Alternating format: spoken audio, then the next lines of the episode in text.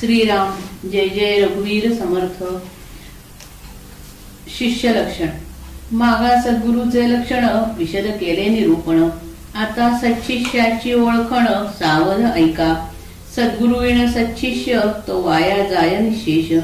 का सच्छिष्ये विण विशेष? सद्गुरु श्री उत्तम भूमी शोधिली शुद्ध तेथे बीज पेरिले किड कीड खाद. का ते उत्तम बीज परिसंबंध खडकेस पडिला. तैसा सच्चिष्यते सत्पात्र परंतु गुरु सांगे मंत्रतंत्र. तेथे अरत्र ना परत्र काहीच नाही. अथवा गुरु पूर्ण कृपा करी परिशिष्य अनाधिकारी. भाग्यपुरुषाचा भिकारी पुत्र जैसा. तैसे एका विण एक होतसे निरार्थक. परलोकीचे सार्थक ते दुरावे. म्हणून सद्गुरु आणि सच्छिष्य तेथे लगती सायास त्या उभयंतांचा हव्यास पुरे एक सरा सुभूमी आणि उत्तम कण उगवेना प्रजन्ये विण. तैसे अध्यात्म निरूपण नसता होये. सेत पेरिले आणि उगविले परंतु निगे वीण गेले. साधने विण तैसे झाले साधकांसी. जवरी पीक आपणास भोगे तवरी अवघेची करणे लागे. पीक ही उगे राहोची नये. तैसे आत्मज्ञान झाले परी साधन पाहिजे केले. एक वेळ उदंड जेवले तरी सामग्री पाहिजे. म्हणून साधा म्हणून साधन अभ्यास आणि सद्गुरु सच्चिष्य आणि सच्छास्त्र विचारू. सत्कर्म सद्वासना पारू पाववी भवाचा. सदुपासना सत्कर्म सत्क्रिया आणि सत्स्वधर्म. सत्संग आणि नित्यनेम निरंतर. ऐसे हे अवघेची मिळे तरी विमळ ज्ञान निवळे. नाही तरी पाषांड संचरे बळे समुदायी. येथे शब्द नाही शिष्यासी हे अवघे सद्गुरु उपासी. सद्गुरु पालटी अवगुणासी नाना येतने करुनी. सद्गुरे सद्गुरुचे अच्छिष्या अच्छिष्य पालटे परंतु सच्छिष्ये असद्गुरु न पालटे काजे थोरपण तुटे म्हणून या. कारणे सद्गुरु पाहिजे तरी सन्मार्ग लाहिजे तरी नाही तरी होईजे पाषांड वरपडे येथे सद्गुरूची कारण येर सर्व निकारण.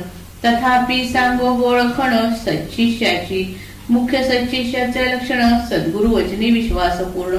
अनन्य भावे शरण त्या नावच सच्शिष्य शिष्य पाहिजे निर्मळ शिष्य पाहिजे आचार स्थिर शिष्य पाहिजे केवळ विरक्त अनुतापी शिष्य पाहिजे निष्ठावंत शिष्य पाहिजे सुचिष्मंत शिष्य पाहिजे नेमस्त सर्व प्रकारी शिष्य पाहिजे साक्षपी विशेष शिष्य पाहिजे परमदक्ष शिष्य पाहिजे अलक्ष लक्षी ऐसा शिष्य पाहिजे अतिधीर शिष्य पाहिजे अति उदार शिष्य पाहिजे अति तत्पर परमार्थ विषयी शिष्य पाहिजे परोपकारी शिष्य पाहिजे निर्मत्सरी शिष्य पाहिजे अर्थांतरी प्रवेश करता शिष्य पाहिजे परमशुद्ध शिष्य पाहिजे परमसावध शिष्य पाहिजे अगाध उत्तम गुणाचा शिष्य पाहिजे प्रज्ञावंत शिष्य पाहिजे प्रेमळ भक्त शिष्य पाहिजे नीतिवंत मर्यादेचा शिष्य पाहिजे युक्तिवंत शिष्य पाहिजे बुद्धिवंत शिष्य पाहिजे संता संत विचार घेता शिष्य पाहिजे धारिष्ठाचा शिष्य पाहिजे व्रताचा शिष्य पाहिजे उत्तम कुळीचा पुण्यशीळ. शिष्य असावा सात्विक शिष्य असावा भजक. शिष्य असावा साधक साधन करता. शिष्य असावा विश्वासी शिष्य असावा कायाक्लेशी शिष्य असावा परमार्थासी वाढू जाणे. शिष्य असावा स्वतंत्र शिष्य असावा जगमित्र. शिष्य असावा सत्पात्र सर्व गुणे शिष्य असावा सद्विद्येचा शिष्य असावा सद्भावाचा शिष्य असावा अंतरीचा परमशुद्ध. शिष्य नसावा अविवेकी शिष्य नसावा गर्भसुखी. शिष्य असावा संसार दुःखी संतप्त देही. जो संसार दुःखे दुःखवला तो त्रिविध तापे पोळला. तोशी अधिकारी झाला परमार्थ विषयी. बहु दुःख भोगिले देणे तयासीच परमार्थ बाणे संसार दुःखाचे निगुणे वैराग्य उपजे. जया संसाराचा त्रास तयासीच उपजे विश्वास.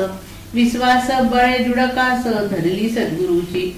अविश्वासे कास सोडली ऐसी बहुतेक भवी बुडाली नाना जळचरी तोडली मध्येची सुखदुःखे. या कारणे दृढ विश्वास तोची जाणावा सच्छिष्य. मोक्षाधिकारी विशेष अग्रगण्यू. जो सद्गुरु वचने निवाला जो सायोज्यतेचा आखिला संसार पांगे पांगिला न वचे कला. सद्गुरुहून देव मोठा जयास वाटे तो करंटा. सुटला वैभवा वैभवाचा फाटा सामर्थ्य पिसे. सद्गुरु स्वरूप ते संत आणि देवास मांडेल कल्पांत. तेथे कैसे उरेल सामर्थ्य हरिहरांचे? म्हणून सद्गुरु सामर्थ्य अधिक जेथे अटती ब्रह्माधिक. अल्पबुद्धी मानवी रंक तयासी हे कळेना. गुरुदेवास बराबरी करी तो शिष्य दुराचारी. भ्रांती बैसली अभ्यांतरी सिद्धांत नेणवे. देव मनुषी भाविला मंत्री देवपणासी आला. सद्गुरुच सद्गुरु नवचे कल्पिला ईश्वरा सेनी म्हणून सद्गुरु पूर्णपणे देवाहून अधिक कोटी गुणे जयासी वर्णिता भांडणे वेदशास्त्री लागली. असो सद्गुरु पदापुढे दुजे काहीच न चढे. देव सामर्थ्य ते केवढे माया जनित. अहो सद्गुरु कृपा जयासी सामर्थ्य न चले तयासी तयापासी ज्ञानबळे वैभवासी तृण तुच्छ केले. सद्गुरु कृपेचे निबळे उपरोक्ष ज्ञानाचे नि उसाळे. माये सहित ब्रह्मांड सगळे दृष्टीस नये.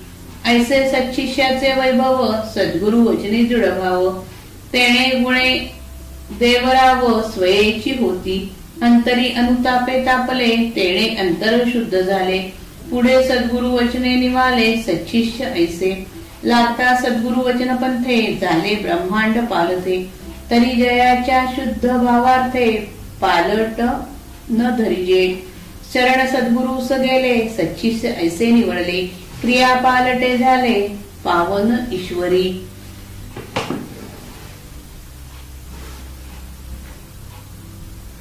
मागील समासात सद्गुरूचे लक्षण स्पष्टपणे वर्णन केले. आता सच्शिष्याची ओळख सांगतो.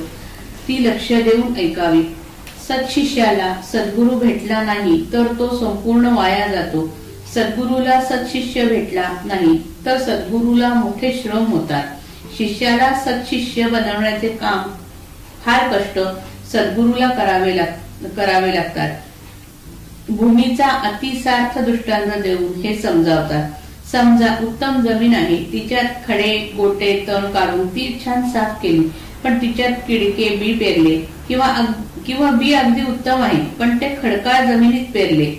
या दोन्ही ठिकाणी बरे पीक येत नाही. त्याचप्रमाणे सत्शिष्य ही उत्तम शुद्ध भूमी आहे. त्याला हलके मंत्रतंत्र सांगणारा गुरु भेटला. तर ना प्रपंच ना परमार्थ अशी अवस्था होऊन हाती काहीच लागत नाही. किंवा सद्गुरु हा उत्तम बासी बी किंवा सद्गुरु हा उत्तम बी सारखा आहे.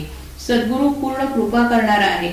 खरा ब्रह्मज्ञानी आहे व अत्यंत कृपाळू आहे. परंतु त्याला शिष्य जर अनाधिकारी अपात्र परमार्थाला नालायक असाच भेटला तर सद्गुरूला फुकट श्रम होतात. एखाद्या भाग्यवान बापाचा दरिद्री मुलगा असावा तशी अवस्था होते.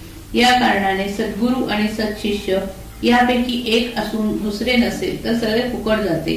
परमार्थ साधल्याने होणारे सार्थक दूर जाते. म्हणून सद्गुरू आणि सत्शिष्य यांची जोडी जेथे जमते तेथे सद्गुरूला सायास न पडता शिष्य तयार होतो. दोघांची हंस एकदमच फुरली जाते. आपले ज्ञान घेणारा भेटला म्हणून सद्गुरूंना समाधान तर आपल्याला ज्ञान देणारा भेटला म्हणून सत्शिष्याला समाधान लागते जमीन उत्तम आहे बी देखील उत्तम आहे पण पाऊस पडला नाही तर ते उगवत नाही. त्याचप्रमाणे सद्गुरू आहे त्याला कोणी सत्शिष्य भेटला आहे पण दोघांमध्ये आत्मज्ञानाबद्दल सुखसंवाद नसेल तर शिष्याला स्वानुभव येणार नाही. शेतामध्ये बी पेरले ते चांगले उगवले पण त्याची निगा राखली नाही. त्याच्यावर देखरेख ठेवली नाही तर ते फुकट जाते. त्याप्रमाणे सद्गुरूने सत्शिष्याला उत्तम बोध केला. शिष्याच्या अंतकरणात तो ठसला व शिष्याची थोडी प्रगती झाली. पण साधक जर मनापासून साधनाला चिकटून राहिला नाही तर झालेली प्रगती प्रगती खुंटते. जोपर्यंत शेतातील पीक आपल्या घरी येऊन पडत नाही तोपर्यंत सगळ्या गोष्टी कराव्या लागतात. इतकेच नव्हे तर पीक घरी येऊन पोचल्यावर सुद्धा स्वस्थ राहू नये. कारण एक वेळा अगदी पोटभर जेवण झाले तरी पुन्हा भूक लागली की जेवण्याकरता जवळ सामग्री ठेवावीच लागते. त्याप्रमाणे सद्गुरूने सांगितलेले साधन करून आत्मज्ञान प्राप्त झाले तरी साधकाने स्वस्थ राहू नये. अविद्येचा अंमल चालून ज्ञान मंद होण्याचा संभव असतो. म्हणून साधकाने ज्ञान प्राप्ती नंतर देखील आपले साधन तसेच चालू ठेवावे.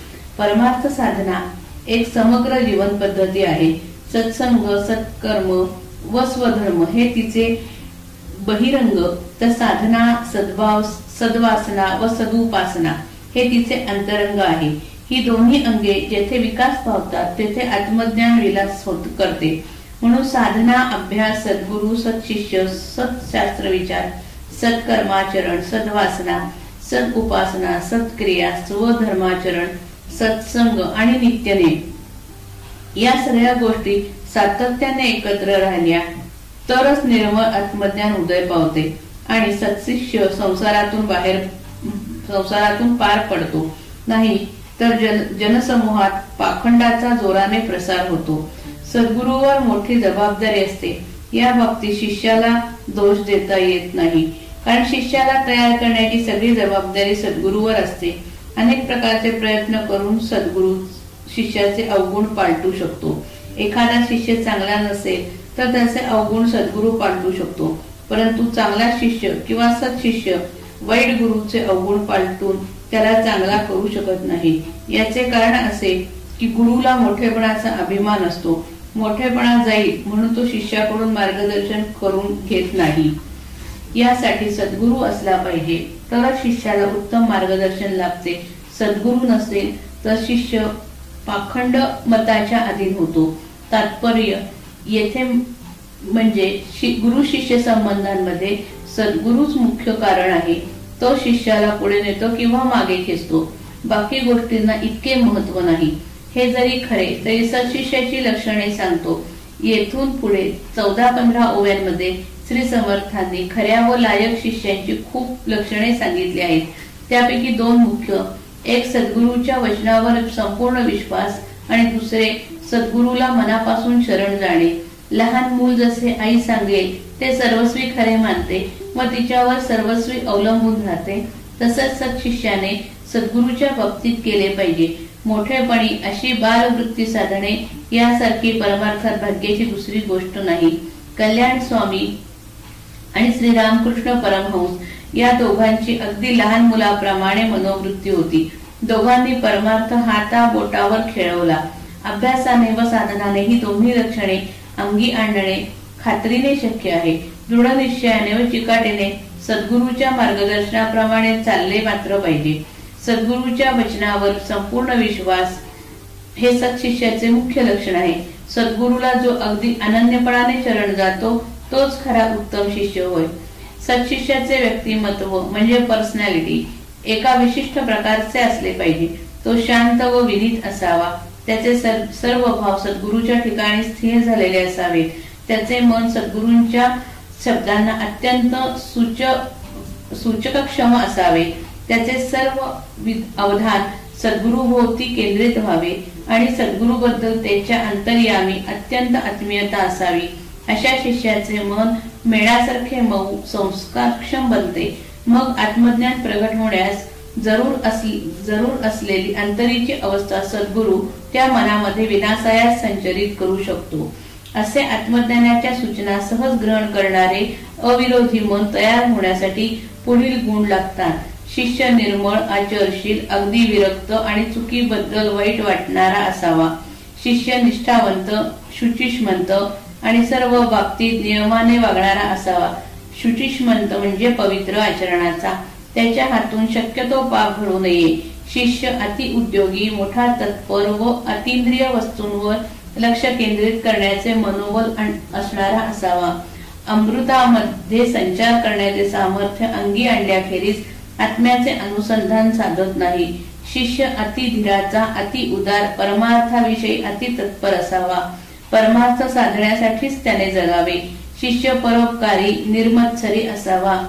ग्रंथांचा अभ्यास करताना शब्दार्थाच्या अंतरंगात शिरणारा असावा. ग्रंथकर्त्याचा खरा आशय बरोबर आकलन होणारा असावा. शिष्य अतिशुद्ध अतिसावध आणि खूप उत्तम गुणांनी संपन्न असावा. शिष्य स्वतंत्र विचार विचारशक्तीचा विचारशक्ती असलेला प्रेमळ भक्त आणि नीती मर्यादा पाळणारा असावा. शिष्य युक्तिबाज बुद्धिमान आणि चांगल्या वाईटाचा विचार करणारा असावा.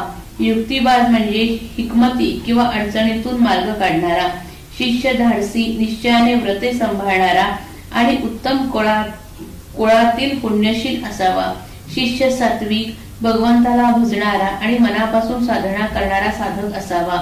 शिष्य खरा विश्वास ठेवणारा शरीराचे कष्ट सोसणारा आणि परमार्थ कसा वाढवावा याचे ज्ञान बरोबर ज्ञान आण असणारा असावा.